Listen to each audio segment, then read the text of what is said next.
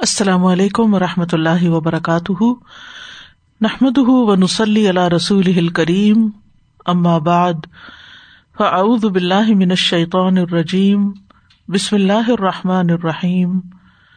ربش رحلی صدری ویسر علی عمری وحل العقدم السانی یفق قولی۔ صورت الزمر، آیت بائیس سے تفسیر أفمن شرح الله صدره للإسلام فهو على نور من ربه فويل للقاسية قلوبهم من ذكر الله أولئك في ضلال مبين تو کیا وہ شخص جس کا سینا اللہ نے اسلام کے لیے کھول دیا ہے، سو وہ اپنے رب کی طرف سے ایک روشنی پر ہے۔ کسی سخت دل کافر کی طرح ہو سکتا ہے۔ بس ان کے لیے ہلاکت ہے جن کے دل اللہ کی یاد کی طرف سے سخت ہیں۔ یہ لوگ سریح گمراہی میں ہیں۔ ہم نے شرح صدر کا مانا پڑھا کہ جب انسان کا دل کھلتا ہے، تو پھر اس کی کیفیات کیسی ہوتی ہیں۔ اور یہاں خاص طور پر لل اسلام یعنی دین اسلام کے لیے، کہ اس نے پھر خوشی سے اسلام کو قبول کر لیا۔ اور دوسرا مانا یہ کہ جب وہ اسلام میں داخل ہو گیا، تو پھر اس کے بعد اس نے اسلام کی تعلیمات کو بھی خوشی سے قبول کیا۔ جب انسان کا دل کھل جاتا ہے کسی چیز کے بارے میں، اور خصوصاً دین کے بارے میں، تو پھر دین اس کے لیے سب سے محبوب چیز بن جاتی ہے۔ اللہ اور اس کا رسول ہر چیز سے زیادہ محبوب ہو جاتا ہے۔ انسان اسلام کو بطور دین اپنا کر اپنے رب سے راضی رہتا ہے۔ اسلام کے ہر حکم کو خوشی سے قبول کرتا ہے۔ اللہ اور اس کے رسول کے فیصلوں کو تنگی دل سے نہیں بلکہ شرح صدر کے ساتھ قبول کرتا ہے۔ دل کی خوشی کے ساتھ احکامات بچا لاتا ہے۔ اسے نیکی اور خیر کے کاموں میں راحت ملتی ہے۔ اسے اجر کی توقع ہوتی ہے۔ دنیا کے ہم و غم اس کے دل سے نکل جاتے ہیں۔ وہ اس کے لیے معمولی ہو جاتے ہیں۔ اس کو آخرت کی فکر لگ جاتی ہے۔ تقدیر کے معاملے میں بھی وہ اللہ سے راضی ہو جاتا ہے۔ اللہ کے ہر فیصلے کو خوشی سے قبول کرتا ہے۔ اسی طرح بندوں کے ساتھ بھی اس کا رویہ اچھا ہو جاتا ہے۔ خواہ ان کی خدمت کا موقع ہو یا ان پہ خرچ کرنے کا موقع ہو، وہ خوشی سے کرتا ہے۔ دل کو ایک اطمینان نصیب ہوتا ہے۔ قناط آ جاتی ہے، جذبات پر کنٹرول آ جاتا ہے۔ انسانوں سے محبت میں اضافہ ہو جاتا ہے۔ انسان اپنے مسائل کو سکون کے ساتھ حل کرنا سیکھ لیتا ہے۔ عبادات میں خوشبو آتا ہے۔ دوسروں کو معاف کرنا آسان ہو جاتا ہے۔ انسان کو عمل کی قوت ملتی ہے۔ دنیاوی زندگی بے وقت لگتی ہے۔ لیکن یہ سب فائدے کس کو حاصل ہوتے ہیں؟ جو ایک دفعہ رضی تو بلّہ ربن و بال اسلامی دین و بے محمد نبی خوشی کے ساتھ کہتے کہ میں اس دین پر راضی ہوں اور میں نے اس کو دل کے یقین کے ساتھ قبول کر لیا ہے۔ اور جب انسان یہ رویہ اختیار کرتا ہے تو پھر نہ صرف یہ کہ اس کی دنیا بلکہ آخرت بھی سنور جاتی ہے۔ جس کا دل وسیع ہوتا ہے، اس کے لیے کسی چیز کو قبول کرنا بھی آسان چاہے وہ حقائق ہو چاہے وہ دین کی بات ہو۔ اور اسی طرح اس کو دینا بھی آسان یعنی اس کے لیے آسانی ہو جاتی ہے کہ وہ دوسروں کے لیے وسطیں پیدا کرتا ہے، چاہے کسی کو جگہ دینی ہو یا مال دینا ہو یا کچھ بھی۔ تو جیسا عمل ہوتا ہے، ویسی ہی جزا ہوگی۔ پھر اس کے لیے قبر میں وسطیں ہوں گی، قیامت کے دن اس کے لیے وسطیں ہوں گی۔ تو انسان کو اپنے آپ سے سمجھوتا کرنا ہوتا ہے۔ اندر یقین کی کیفیت لانی ہوتی ہے۔ قرآن سے مضبوط تعلق قائم کرنا ہوتا ہے۔ کیونکہ قرآن ایسا کلام ہے کہ جو انسان کے دل کی بہار بن جاتا ہے، اس کے سینے کا نور بن جاتا ہے، اس کی غم میں روشنی اور پریشانی کی دوری کا ذریعہ بن جاتا ہے۔ اور جتنی زیادہ انسان کو اللہ سے محبت ہو، قرآن سے محبت ہو، اتنا ہی زیادہ اس کا دل کھلنے لگتا ہے۔ ایسا شخص ہر موقع اور ہر حال میں اپنے رب کو یاد رکھتا ہے۔ اللہ کی عبادت کے لیے خوشی سے وقت نکالتا ہے اور اگر کہیں کمی کو تاہی ہو جاتی ہے یا اس کے اندر کبھی سستی آنے لگتی ہے، تو اس کو اپنے مقصد کا یقین پھر سے اٹھا کھڑا کرتا ہے۔ اس کے اندر کا بخل ختم ہو جاتا ہے۔ وہ ایسی چیزوں سے بھی بچتا ہے جس سے دلوں کا بگاڑ ہوتا ہے، جس سے دل گٹتے ہیں۔ دل تنگ ہوتے ہیں۔ شرح صدر کے لیے مسلسل دعا بھی کرتے رہنا چاہیے۔ رب شرحلی صدری و یسر لی امری۔ اور پھر دل میں نور پیدا کرنے والی دعا بھی۔ اللہ جالفی قلبی نورا۔ اور دل کے شر سے پناہ مانگنی چاہیے۔ اللہ انی اعوذ کا منشر رسم و منشر بسری و منشر لسانی و منشر قلبی و منشر منی۔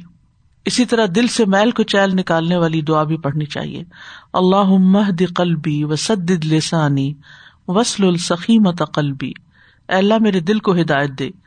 میری زبان کو درستگی عطا فرما اور میرے دل کے کینے کو دور کر دے۔ پھر دل کی تہارت کی اور دعائیں بھی ہیں۔ اللہ مقصل قلبی بما اسلجی والبرد۔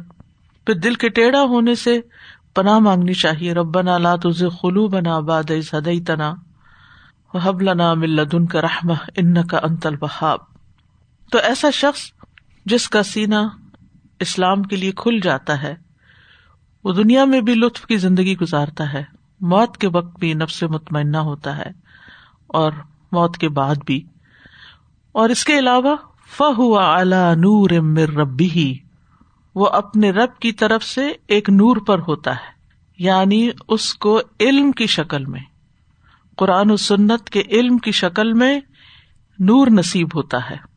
جس کی روشنی میں وہ اپنی زندگی کا راستہ صاف دیکھنے لگتا ہے اور اس کو دین کے مطابق زندگی گزارنے میں پھر مشکل نہیں رہتی۔ ڈسیزن لینے آسان ہو جاتے ہیں۔ وہ زندگی کے مختلف راستوں میں، پگڈنڈیوں میں اسلام کا راستہ بالکل واضح طور پر دیکھتا ہے۔ میرا رب مجھ سے کیا مطالبہ کرتا ہے؟ میرا دین مجھ سے کیا چاہتا ہے؟ چونکہ اسے معلوم ہوتا ہے، اس لیے اس کو اسے اختیار کرنے میں بھی کوئی مشکل پیش نہیں آتی۔ تو فہو اللہ نور امر ربی ہی یعنی وہ اپنے رب کی طرف سے ہدایت پر ہوتا ہے۔ اللہ تعالیٰ اس کو توفیق بھی دیتا ہے اور پھر بصیرت بھی عطا کرتا ہے، فراست عطا کرتا ہے۔ دنیا میں بھی اس کو نور ملتا ہے اور پھر آخرت میں بھی اس کے بدلے اس کو نور ملے گا۔ نور ہم یسا بین ایدی ہم و ایمانی ہم تو بنیادی طور پر یہاں ہدایت کو نور کہا گیا ہے۔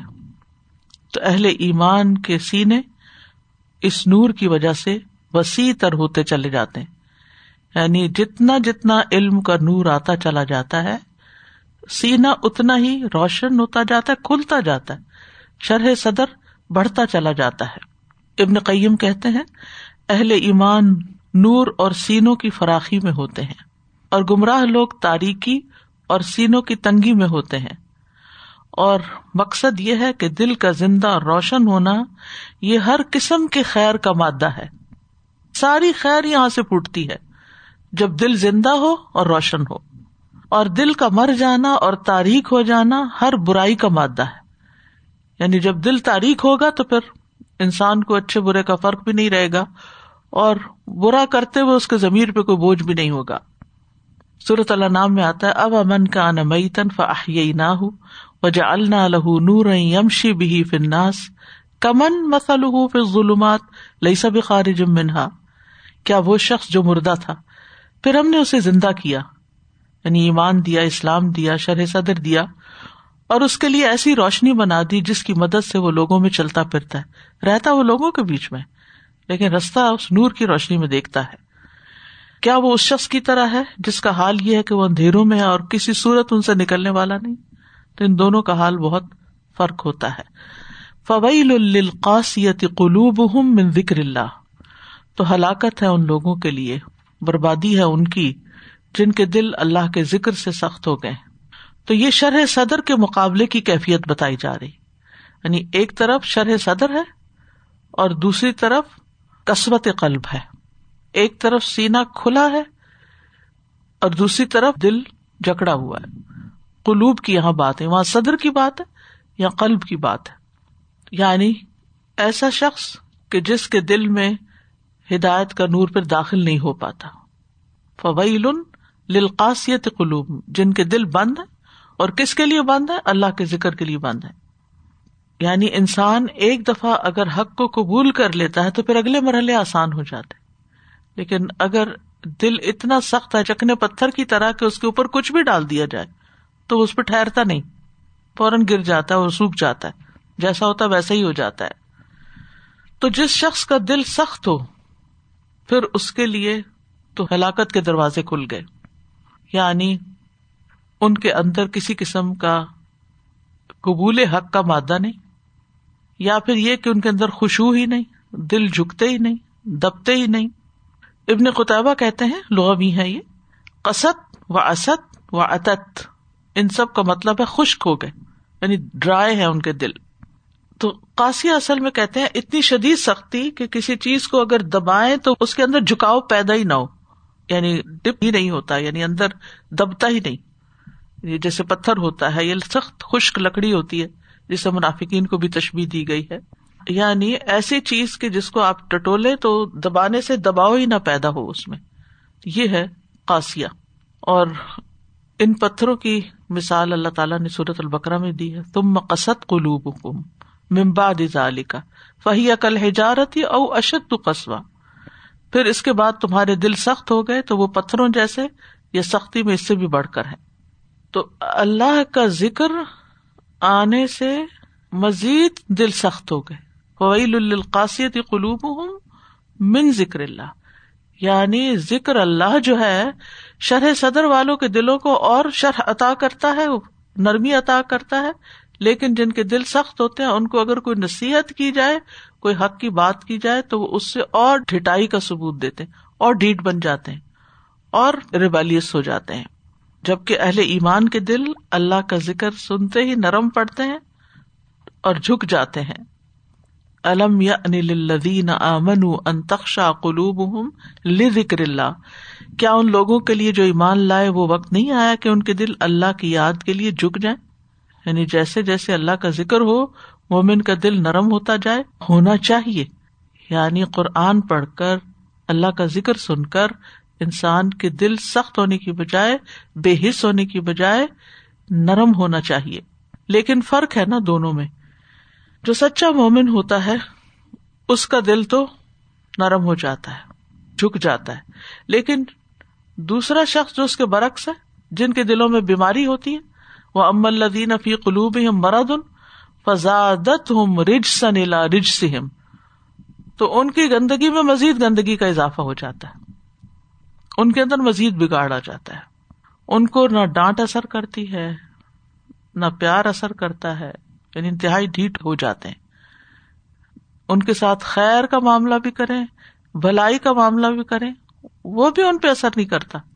سختی کا معاملہ کریں، وہ بھی اثر نہیں کرتا۔ وہی آیات ہوتی ہیں۔ کچھ لوگ ان سے پگھل جاتے ہیں اور کچھ لوگ ٹس سے مس نہیں ہوتے۔ ایسے لوگوں کے اندر نیکی اور برائی کی پہچان بھی ختم ہو جاتی ہے۔ ان کے لیے سب برابر ہوتا ہے۔ اور بعض اوقات جیسے اورینٹلسٹ کو میں دیکھتی ہوں۔ کہ انہوں نے دین کا اتنی ڈیپتھ میں مطالعہ کیا ہوتا ہے۔ شاید عام مسلمانوں نے بھی نہیں کیا ہوتا۔ لیکن پھر بھی وہ مسلمان نہیں ہوتے۔ اندر نہیں کچھ جاتا۔ صرف دماغ تک رہتا ہے، دل تک نہیں اترتا۔ تو یہ لمحہ فکری ہے۔ وہ تو ایک بڑے پیمانے پر ہے نا کہ ایمان ہی نہیں لائے، لیکن بازوقات ایمان لا کر بھی دل سخت ہو جاتے ہیں۔ زبان سے ہم ایمان لاتے ہیں، لیکن دل پہ کام نہیں کرتے۔ ہم پھر دین کو صرف ایک ریچول کے طور پر لینے لگتے ہیں۔ صرف کچھ چیک لسٹ بنائی ہوئی ہوتی ہے، یہ اور یہ اور یہ کام کرنے جیسے گروسری کی چیک لسٹ ہوتی ہے نا، تو آپ گروسری اسٹور میں جاتے ہیں اور وہ وہ چیزیں اٹھا لیتے ہیں اچھا یہ بھی ہو گیا، یہ بھی ہو گیا، یہ بھی ہو گیا۔ ایسے ہی اینڈ آف دا ڈے ہاں یہ بھی سب جو کرنے کے کام تھے کر لیے۔ قرآن بھی پڑھ لیا، تلاوت کر لیے، نمازیں پڑھ لی ہیں، صدقہ کر لیا، جو بھی کرنا کر لیکن کیا یہ سب کچھ دل سے کیا؟ نمازوں میں کیفیت کیا تھی؟ ذکر کے وقت کیفیت کیا تھی؟ اللہ کی یاد، واقعی یاد کتنی دفعہ آئی۔ اور کیا وہ اللہ ہی کی خاطر یہ سب کچھ کیا؟ کیونکہ جو سورت زمر ہے نا بیسیکلی یہ سورت الخلاص ہے۔ یعنی توحید میں اخلاص پیدا کرنے کی صورت۔ اگر کوئی شخص اس کو سمجھ کے پڑھ لے، تو اللہ سبحان تعالیٰ کے ساتھ جو تعلق ہے نا، وہ واقعی خالص ہو جاتا ہے۔ توحید پر مبنی ہو جاتا ہے۔ تو اس آیت میں بنیادی طور پر سخت دلی کی مذمت کی گئی ہے۔ اللہ کی خشیت سے تو پتھروں کی حالت بھی بدل جاتی ہے۔ مجاہد کہتے ہیں پہاڑ کی چوٹی سے جب بھی چٹان گرتی ہے یا جب کسی پتھر سے نہر پھوٹتی ہے اور اس میں سے پانی نکلتا ہے، تو ایسا اللہ کے خوف سے ہوتا ہے۔ یعنی ان کے اندر بھی خوف آتا ہے۔ اور قرآن مجید میں آتا ہے، لو انزل نہ قرآن اللہ جب لر خاش ام متصد امن خشیت اللہ۔ اگر ہم اس قرآن کو کسی پہاڑ پر بھی اتارتے تو یقیناً اللہ کے ڈر سے پست ہو جاتا، ٹکڑے ٹکڑے ہو جاتا۔ تو وہ انسان کیسا انسان ہے کہ قرآن بھی پڑھتا ہے، لیکن اس کے اندر کوئی نرمی نہیں پیدا ہوتی، اس کے اخلاق میں کوئی بہتری نہیں پیدا ہوتی، اس کے معاملات دوسروں سے درست نہیں ہو پاتے، تو وہ کیا پڑھ رہا ہے؟ اور اس کے اندر کہ جو خود ساختہ ایک سانچا بنا ہوا وہ ٹوٹ کے ہی نہیں دیتا، وہ ریکنسٹرکٹ ہی نہیں ہوتا، وہ ری بلڈ ہی نہیں ہوتا۔ تو اس لیے ہم میں سے ہر ایک کو ان آیات پر تدبر کرنا چاہیے کہ میرے اپنے دل کی کیفیت کیا ہے۔ اللہ کے ذکر کے وقت، قرآن کی مجلس میں، دین کی کسی محفل میں، نماز کے وقت میرا دل کہاں ہوتا ہے؟ دل تلاش کرنے کی ضرورت ہے اور دل کی حالت کا جائزہ لینے کی ضرورت ہے۔ کیونکہ دلوں کی سختی کی مذمت کی گئی ہے۔ جب دل سخت ہوتے ہیں تو اللہ کی یاد بھی ایسی نہیں ہوتی اور بندوں کے ساتھ تو معاملہ خیر بہت ہی بدترین ہوتا ہے اور یہ انسان کی بد بختی کی علامت ہے۔ رسول اللہ صلی اللہ علیہ وسلم فرمایا کرتے تھے کہ بد بخت کے سوا رحمت کسی سے نہیں چھینی جا سکتی۔ یعنی جس کے اندر رحم نہیں نا، وہ بد بخت انسان ہے۔ اور یہ بھی پیشن گوئی کی گئی۔ آخری زمانے کے بارے میں کہ لوگ قرآن پڑھیں گے، لیکن اس کے باوجود سنگ دل ہوں گے۔ معاذ بن جبل کہتے ہیں کہ ان قریب یہ قرآن کچھ لوگوں کے سینوں میں بوسیدہ ہو جائے گا، پرانا ہو جائے گا، جیسا کہ کپڑا بوسیدہ ہو کے پھٹ جاتا ہے۔ وہ اس قرآن کو پڑھیں گے، لیکن اس میں کوئی لطف اور لذت نہیں پائیں گے۔ تو ہمیں شہر ایک کو دیکھنا چاہیے نہیں قرآن سے صرف ہمارے علم میں اضافہ نہیں ہونا چاہیے، ہمارے اندر وہ لطف اور لذت کی کیفیت آنی چاہیے۔ جیسے کوئی اچھا سا ڈرنک پی کے آپ کو مزہ آ جاتا نا، مزہ آ جاتا ایسے ہی قرآن کی اگر کوئی آیت سمجھ جائے اور وہ یوں لگے کہ جیسے آپ سرشار ہو گئے، یہ کیفیات آنی چاہیے۔ اور یہ اس وقت آتی ہیں جب آپ قرآن کو اپنی لائف سے ریلیٹ کر پاتے ہیں۔ یہ صرف دوسروں کی کہانی نہیں ہوتی کہ دوسروں کے حالات پڑھ رہے ہیں آپ۔ اس کو جب آپ اپنے دل پہ لیتے ہیں، اس وقت یہ کیفیت ہوتی ہے۔ یہ کون لوگ ہوں گے جو قرآن میں لطف اور لذت نہیں پائیں گے؟ وہ بھیڑیوں کے دلوں پر بھیڑوں کی کھالیں پہن لیں گے۔ یعنی اندر کچھ ہوں گے اور باہر کچھ اور پہنے ہوئے ہوں گے۔ ان کا عمل تما اور لالچ کے لیے ہوگا، لیکن اس میں اللہ کا خوف نہیں ہوگا۔ اگر وہ عمل میں کوتا ہی کریں گے تو کہیں گے ہم ان قریب جنت تک پہنچ جائیں گے۔ اور اگر وہ برے عمل کریں گے تو کہیں گے ہمیں معاف کر دیا جائے گا۔ ہم اللہ کے ساتھ کسی کو شریک تو نہیں ٹھہراتے، ہم شرک تو نہیں کرتے۔ جو لا الہ الا اللہ پڑھے وہ جنت میں چلا ہی جائے گا نا۔ تو اس کے لیے قرآن مجید پڑھنے کے علاوہ کچھ عملی قدم بھی اٹھانے چاہیے۔ ایک شخص نے رسول اللہ صلی اللہ علیہ وسلم سے اپنی سنگ دلی کی شکایت کی۔ آپ نے اسے فرمایا، اگر تم دل کو نرم کرنا چاہتے ہو تو مسکین کو کھانا کھلاؤ اور یتیم کے سر پہ ہاتھ پھیرو۔ اور مشکل یہ ہے کہ جس معاشرے میں ہم رہتے ہیں، یہاں براہ راست ہمارا مسکینوں اور یتیموں سے کوئی تعلق نہیں ہوتا، جس کے نتیجے میں چاہے ہم کھلا بھی رہے ہوں، چاہے ہم کسی کو پیسے دے دیں کہ فلاں کو کھلا دو یا کہیں ڈونیشن دے دیتے ہیں فوڈ بینک وغیرہ میں، اس سے بھی تھوڑا بہت اثر آتا ہے۔ لیکن ایک ہے براہ راست کھلانا۔ تو وہ کھلانے سے جو دل کے اندر نرمی پیدا ہوتی، جو احساس پیدا ہوتا ہے، وہ کیفیت ہی کچھ اور ہوتی ہے۔ اور پھر یتیم کے ساتھ حسن سلوک یعنی اگر واقعی انسان یتیم کی کیفیت کو سمجھ پائے نا کہ اس کے دل کا حال کیا ہے، تو انسان کی آنکھوں سے آنسو نہ رکے۔ انسان کو اپنی زندگی میں والدین کی کیسی چاہت ہوتی ہے اور جس کا باپ ہی چلا جائے، ہمیشہ کے لیے چلا جائے، اس بچے کے اندر کیسی محرومی ہوگی؟ اس کو یاد کر کے انسان محسوس کر کے دیکھے۔ اور عام طور پر یہ دلوں کی سختی پیدا کیوں ہوتی ہے؟ ہدایت کی بات کو غفلت سے سننا۔ ایک تو یہ کہ سننا ہی نا کچھ لوگوں کی سختی کی وجہ تو یہ ہوتی کہ سنتے ہی نہیں۔ اور کچھ یہ ہے کہ غفلت سے ما ذکر رب محدثن وهم يلعبون۔ ان کے پاس ان کے رب کی طرف سے کوئی نصیحت نہیں آتی، جو نئی ہو، مگر وہ اسے مشکل سے سنتے ہیں اور وہ کھیل رہے ہوتے ہیں۔ بس فن کے طور پر انٹرٹینمنٹ کے طور پر۔ آج کل آپ دیکھیں کہ دین کو بھی ایک انٹرٹینمنٹ بنا دیا گیا۔ بس صرف اچھی آواز سن لی، جھوم لیے، یا اس کے بہانے بھی اپنے نفس کی لذتیں پوری کی اگر ایسی مجلسیں بھی قائم کی تو اس میں بھی رنگ، روپ لائٹیں لگ رہی ہیں، پھول بوٹے سجائے جا رہے ہیں اور اس طرح کی کھانے پینے کی محفلیں۔ لیکن جو اصل مقصد ہے کہ وہاں بیٹھ کے کسی کو رونا آئے، پھر بیٹھ کے کوئی دل پگلے تو وہ کیفیت نہیں ہوتی۔ پھر اسی طرح اللہ تعالی سے کیے ہوئے وعدے توڑنا، اس سے بھی دل سخت ہوتے ہیں، جیسے بنی اسرائیل کے ساتھ ہوا۔ فبیما نقم وجا اللہ قلوب اہم قاسیہ صورت المائدہ میں آتا ہے، پھر چونکہ انہوں نے اپنا عہد توڑ ڈالا، لہٰذا ہم نے ان پر لانت کی اور ان کے دل سخت کر دیے۔ پھر مشکلات میں اللہ کی طرف رجوع نہ کرنا، یہ بھی دل کی سختی کی وجہ ہوتی ہے۔ فلولا اس جا اہم باسنا تدر ولاکن قصد قلوب ہوں وزین الحم الشیطان ما کانو یا ملون پھر جب ان پر ہمارا عذاب آیا تو وہ کیوں نہ گڑ گڑائے مگر ان کے دل سخت ہو گئے۔ اور جو کام وہ کر رہے تھے، شیطان نے انہیں وہی کام خوبصورت بنا کے دکھائے۔ پھر خواہشات کے پیچھے چلنا، زیادہ سونا، زیادہ کھانا، زیادہ باتیں کرنا، یہ ساری چیزیں ایسی ہیں کہ جن کی وجہ سے انسان کا دل سخت ہوتا ہے۔ اسی لیے فرمایا، ولا تو امن اغفل نہ کل بہ ان ذکر نہ و تبا ہوا ہُو کانا امر ہُو فروتا کشہری کہتے ہیں، خواہش کی پیروی کرنے سے دل کی سختی حاصل ہوتی ہے۔ یقیناً شہوت اور اللہ کے لیے خالص ہونا دونوں اکٹھے نہیں ہو سکتے۔ پھر اسی طرح چیخنا چلانا۔